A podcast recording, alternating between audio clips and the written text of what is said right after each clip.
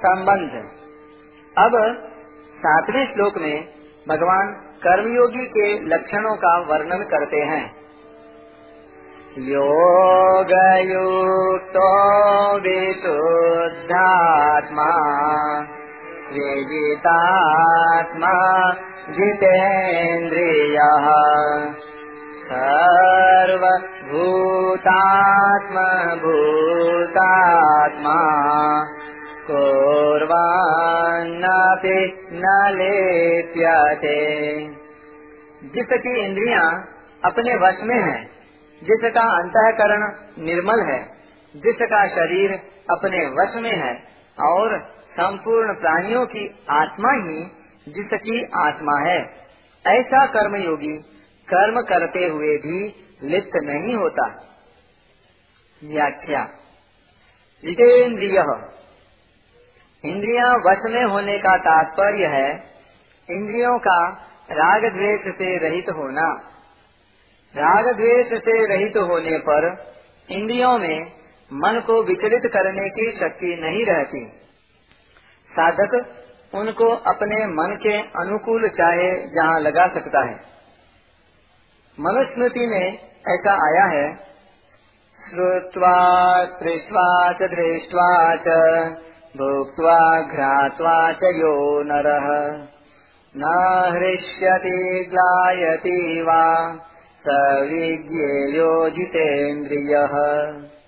जो पुरुष सुनकर, छूकर, देखकर, खाकर और सूंघ कर न तो प्रसन्न होता है और न खिन्न होता है, उसे ही जितेंद्रिय जानना चाहिए। कर्मयोग के साधक के लिए इंद्रियों का वश में होना आवश्यक है। इसीलिए भगवान कर्मयोग के प्रकरण में इंद्रियों को वश में करने की बात विशेष रूप से कहते हैं। जैसे यस्ेन्द्रिया मनसा नियम्य, तस्मात स्वमिंद्रियाण यादव नियम्य। कर्मयोगी का कर्मों के साथ अधिक संबंध रहता है। इसलिए इंद्रिया वश में न होने से उसके विचलित होने की संभावना रहती है। कर्मयोग के साधन में दूसरों के हित के लिए सेवा रूप से कर्तव्य कर्म करना आवश्यक है, जिसके लिए इंद्रियों का वश में होना बहुत ज़रूरी है। इंद्रियाँ वश में हुए बिना कर्मयोग का साधन होना कठिन है।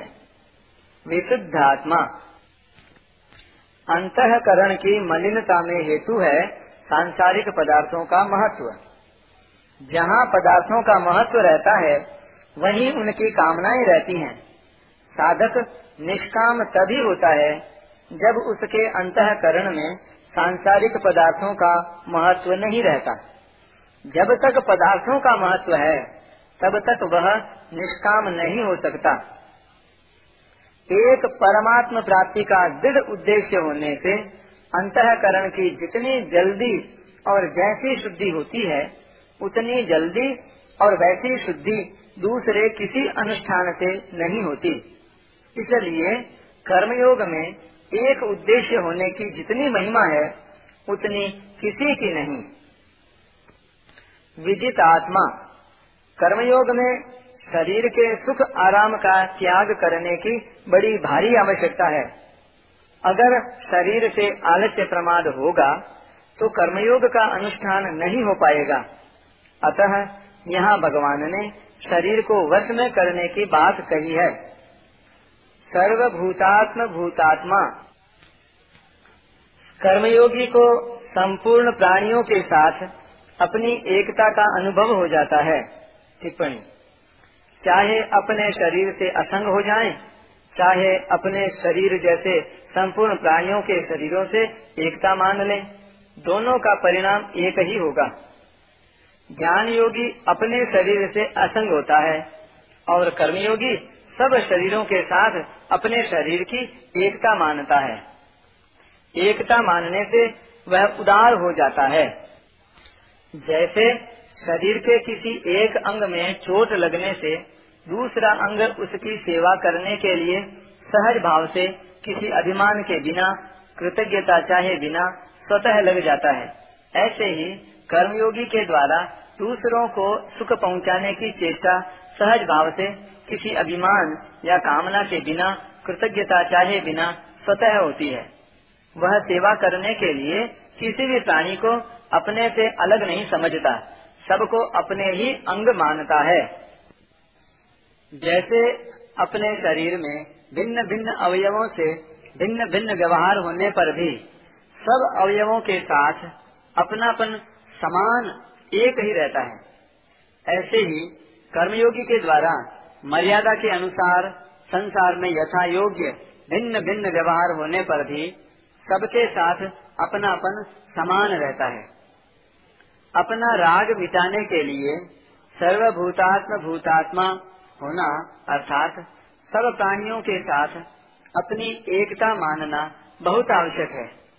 कर्मयोगी का स्वभाव है उदारता। सर्वभूतात्म भूतात्मा हुए बिना उदारता नहीं आती। विशेष बात, क्रिया और पदार्थ के साथ हम निरंतर नहीं रह सकते और वे हमारे साथ निरंतर नहीं रह सकते। कारण यह है कि क्रिया और पदार्थ में निरंतर परिवर्तन होता है, पर हमारे में स्वरूप से कभी परिवर्तन नहीं होता। इसलिए क्रिया और पदार्थ निरंतर हमारा त्याग कर रहे हैं। हम भी इनका त्याग करके ही मुक्ति पा सकते हैं, परम शांति पा सकते हैं। इनके साथ रहकर हम मुक्ति, परम शांति नहीं पा सकते, क्योंकि इनके साथ रहने का हमारा स्वभाव नहीं है और हमारे साथ रहने का इनका स्वभाव नहीं है। इसलिए क्रिया और पदार्थ को दूसरों की सेवा में लगाना है। दूसरों की सेवा में लगाना हमारी महत्ता नहीं है, प्रत्युत वास्तविकता है। जो वास्तविकता होती है, वह सहज होती है, अर्थात उसमें परिश्रम और अभिमान नहीं होता। अवास्तविकता में ही परिश्रम और अभिमान होता है। क्रिया और पदार्थ दूसरों की सेवा में तभी लग सकते हैं जब हमारे में उदारता आ जाए। यहाँ ध्यान देने की बात है कि उदारता हमारा स्वरूप है। टिप्पणी। उदारता गुण भी है और अपना स्वरूप भी। हमारे पास जो पदार्थ हैं वे दूसरों की सेवा में लग जाएँ, इस भाव से उन्हें दूसरों की सेवा में लगाया जाए यह उदारता गुण है। हमारे पास जो पदार्थ हैं वे हमारे हैं ही नहीं। ऐसा समझकर उन्हें दूसरों की सेवा में लगाया जाए यह उदारता हमारा स्वरूप है क्योंकि इसमें पदार्थों से संबंध विच्छेद हो जाता है और स्वरूप ज्यो का त्यों रह जाता है। इसलिए उदारता में न तो धन खर्च करने की आवश्यकता है और न परिश्रम करने की आवश्यकता है। आवश्यकता केवल इसी बात की है कि हम सुखी को देखकर प्रसन्न हो जाएँ और दुखी को देखकर करुणित, दयालु हो जाएँ। हृदय में यह करुणा पैदा हो जाए कि यह सुखी कैसे हो। सुखी को देखकर ऐसा भाव हो जाए कि सभी सुखी हो जाएँ। और दुखी को देखकर ऐसा भाव हो जाए कि कोई दुखी न रहे। भगवान ने भोग और संग्रह को साधन में बाधक बताया है। सुखी को देखकर प्रसन्न होने से भोग भोगने की इच्छा मिट जाती है। क्योंकि भोग भोगने में जो सुख मिलता है, वह सुख हमें दूसरों को सुखी देखकर विशेषता से मिल जाएगा। तो हमें भोग भोगने की आवश्यकता नहीं रहेगी। दुखी को देखकर, दुखी होने से संग्रह करने की इच्छा मिट जाती है। क्योंकि अपना दुख मिटाने के लिए जिन वस्तुओं का हम संग्रह करते हैं और व्यय करते हैं, वे स्वतः दूसरों का दुख दूर करने में लग जाएँगी। जैसे अपने पर कोई दुख आने से हम उसे दूर करने की चेष्टा करते हैं, ऐसे ही दूसरों को दुखी देखकर अपनी शक्ति के अनुसार उनका दुख दूर करने की चेष्टा होने लगेगी। प्रसन्नता और करुणा में एक विलक्षण रस है। वह रस क्रिया और पदार्थ से संबंध विच्छेद करके जीव को परमात्मा स्वरूप नित्य रस के साथ अभिन्न करा देता है। योग युक्त जितेंद्रिय, विशुद्धात्मा विजितात्मा और सर्वभूतात्म भूतात्मा इन चार पूर्वोक्त लक्षणों से युक्त जो कर्मयोगी है, उसे ही यहाँ योग युक्त कहा गया है। साधन में स्वाभाविक प्रवृत्ति न होने में कारण है उद्देश्य और रुचि में भिन्नता। जब तक अंतकरण में संसार का महत्व है, तब तक उद्देश्य और रुचि का संघर्ष प्रायः मिटता नहीं। उद्देश्य अविनाशी परमात्मा का होता है और रुचि प्रायः नाशवान संसार के प्राणी, पदार्थ, परिस्थिति आदि की होती है। उद्देश्य और रुचि अभिन्न हो जाने पर साधन स्वतः तेज़ी से होने लगता है। यहाँ योग युक्त पद ऐसे कर्मयोगी के लिए आया है, जिसका उद्देश्य और रुचि अभिन्न हो गई है, अर्थात उद्देश्य और रुचि दोनों एक परमात्मा में ही हो गए हैं। उत्पन्न और नष्ट होने वाला फल किंचन मात्र भी न चाहे, तभी कर्मयोग होता है। फल और उद्देश्य दोनों भिन्न भिन्न होते हैं। कर्मयोगी में फल की इच्छा तो नहीं होती, पर उद्देश्य अवश्य होता है। कर्मयोगी का उद्देश्य वही होता है, जो सबको मिल सकता है और सदा साथ रहता है। जो किसी को मिलता है, किसी को नहीं मिलता, और कभी रहता है, कभी नहीं रहता, वह उसका उद्देश्य नहीं होता है। इस दृष्टि से उद्देश्य सदा परमात्म तत्व का ही होता है। परमात्म तत्व किसी कर्म, अभ्यास आदि का फल नहीं है। फल उत्पन्न और नष्ट होने वाला होता है, पर परमात्मा नित्य रहते हैं। उत्पन्न और नष्ट होने वाली वस्तु को कर्मयोगी चाहता ही नहीं, क्योंकि उसकी चाहना ही परमात्मा प्राप्ति में बाधक है। एकमात्र परमात्मा का ही उद्देश्य होने से कर्मयोगी को योग युक्त कहा गया है। यहाँ जिसे योग युक्त है कहा गया है, उसे ही छठे अध्याय के चौथे श्लोक में योगारूढ़ कहा गया है। पूर्वन नपि न लिप्यते। कर्मयोगी कर्म करते हुए भी कर्मों से नहीं बंधता। कर्मों के बंधन में हेतु है कर्मों के प्रति ममता कर्मों के फल की इच्छा, कर्मजन्य सुख की इच्छा, तथा उसका भोग और कर्तृत्वाभिमान। पर एक टिप्पणी।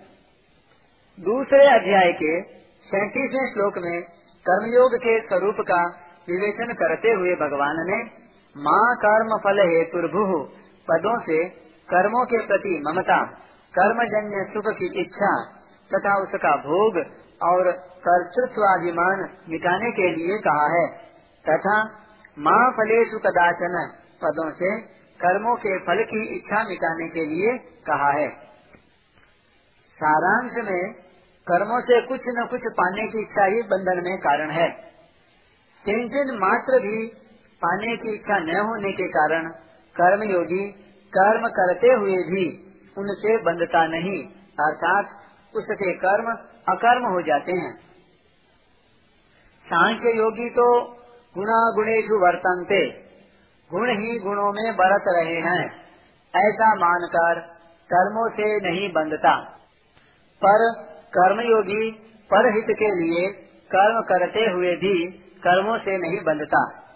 केवल दूसरों के लिए कर्म किए जाने से उसके कर्म भी गुणा गुणेशु वर्तनते की तरह ही हो जाते हैं।